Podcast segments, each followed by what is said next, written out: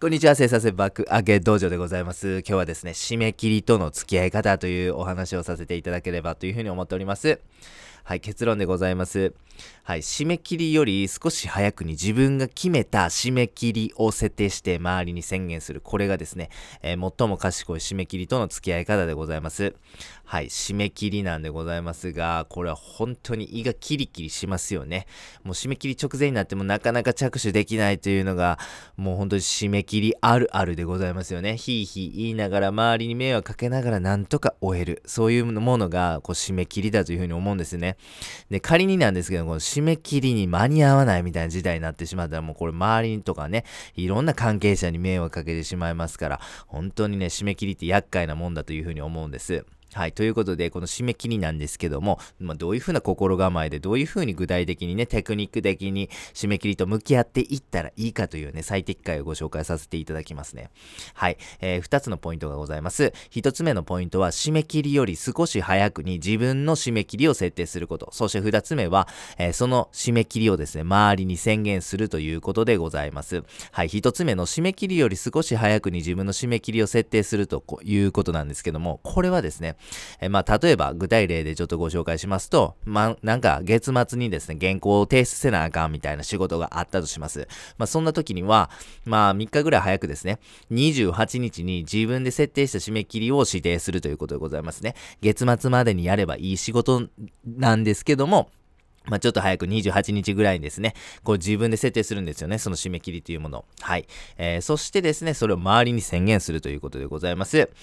えば、クライアントにね、その、あの、締め切りのことをこう言うわけでございます。あの、月末がこの原稿の締め切りなんですけども、まあ、28日の17時までに提出できるんで、えー、それで、あのー、見ていただければと思います、みたいな感じでね、もう言っちゃうんですね。はい。そういう風にすることによってですね、この締め切りというものに対してポジティブに、えー、向き合っていくことができます。ます。ポイントなんですけども、これはですね、えー、2つございます。締め切りに追われない、むしろ追うっていうことと、こ周りに宣言することがどういうふうなこうメリットがあるのかということでございますね。1つ目の締め切りに追われない、むしろ追うということなんでございますが、こう締め切りがしんどい理由っていうのをちょっと深掘りして考えてみたいんです。これ追われる感覚があるからこそやっぱ締め切りってしんどいというふうに思うんですね。こう時間が迫ってる、でもやってない、なんかやらなあかん。もういろんなこうね、あのー、ストレスというか不安みたいなものが生まれてきて、胃がキリキリして、心臓がキューってなる。このね、追われる感覚っていうのがこの締め切りのしんどさだと思うんです。これね、言い換えるならば、締め切りがこの仕事の主導権を握ってる、持ってしまってる状態だというふうに思うんですね。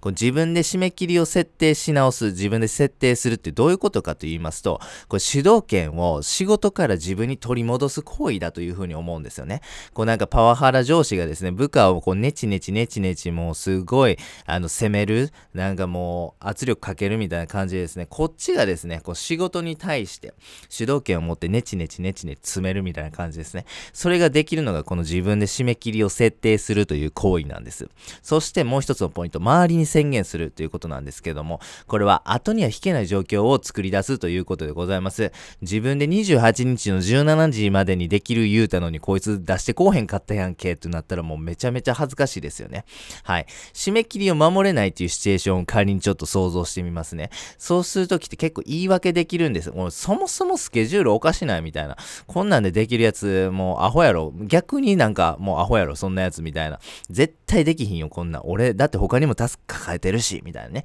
これいろんな逃げ道があるわけでございますね。しかしですね、これ一旦自分で締め切りを設定してしまうか、しまったからにはですよ。その締め切りを守れなかった暁には、もう逃げ道なしでございます。恥ずかしいし、できないレッテルは貼られるわ。ね、関係者、クライアントに迷惑かけてしまうと。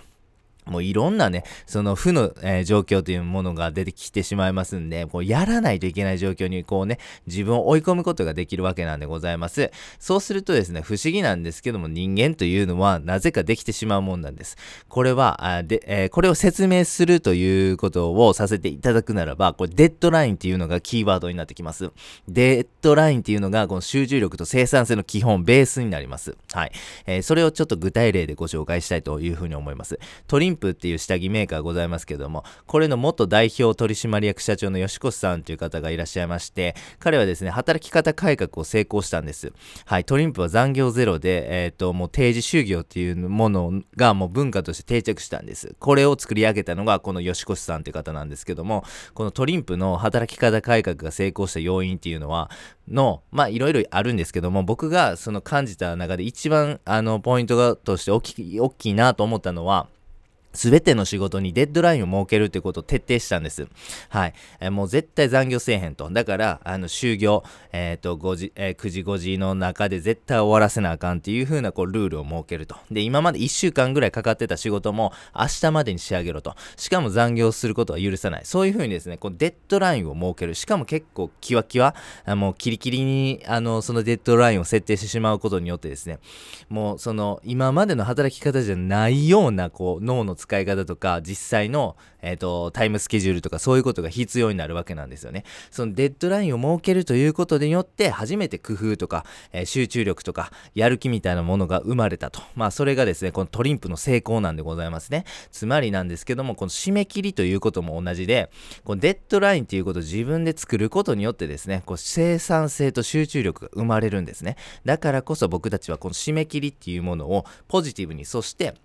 すごいこう気楽な感じで、ね、向き合うことができる。それをこう達成してしまうというのがですね、こう自分で締め切りを設定してしまうこと。そしてそれを周りに宣言すること。この簡単2ステップでですね、えー、僕たちは締め切りに対してポジティブに、そして気楽に向き合っていけるということなんでございます。はい、ぜひですね、えー、この2つ、えー、簡単ですよね、本当に。ちょっとあのね、本来の締め切りよりも、えちょっと早いタイミングで自分で締め切りを設定してしまうということと、それを関係者に宣言現するということ。この2つさえしてしまえばですね、僕たちは自然と集中力と、えー、生産性を発揮しながらこの締め切りと向き合っていけるということでございます。ぜひうまく締め切りと向き合ってくださいね。では最後にやってみようのコーナーでございます。締め切りなんでございますが、これは嫌なものですよね。ということで最適解をご紹介させていただきました。締め切りより少し早くに自分の締め切りを設定すること、そしてそれを周りに宣言することでございます。これめちゃめちゃシンプルやというふうに思うんですね。まあ、無意識にやってらっしゃる方ももしかしたらいるかもしれません。でも、やっぱ自覚的にやるっていうことはまた別だというふうに思いますし、本当にね、そういうふうに自覚的に取り組むことによって、より効果を実感しやすくなるというふうに思います。ぜひぜひやってみてください。締め切りっていうのはやっぱ、あの、定期的に発生するっていう性質もあるというふうに思います。なので、ぜひですね、攻めの締め、締め切り図、締め切り術をですね、え実践していただければなというふうに思います。本日は以上でございます。ありがとうございました。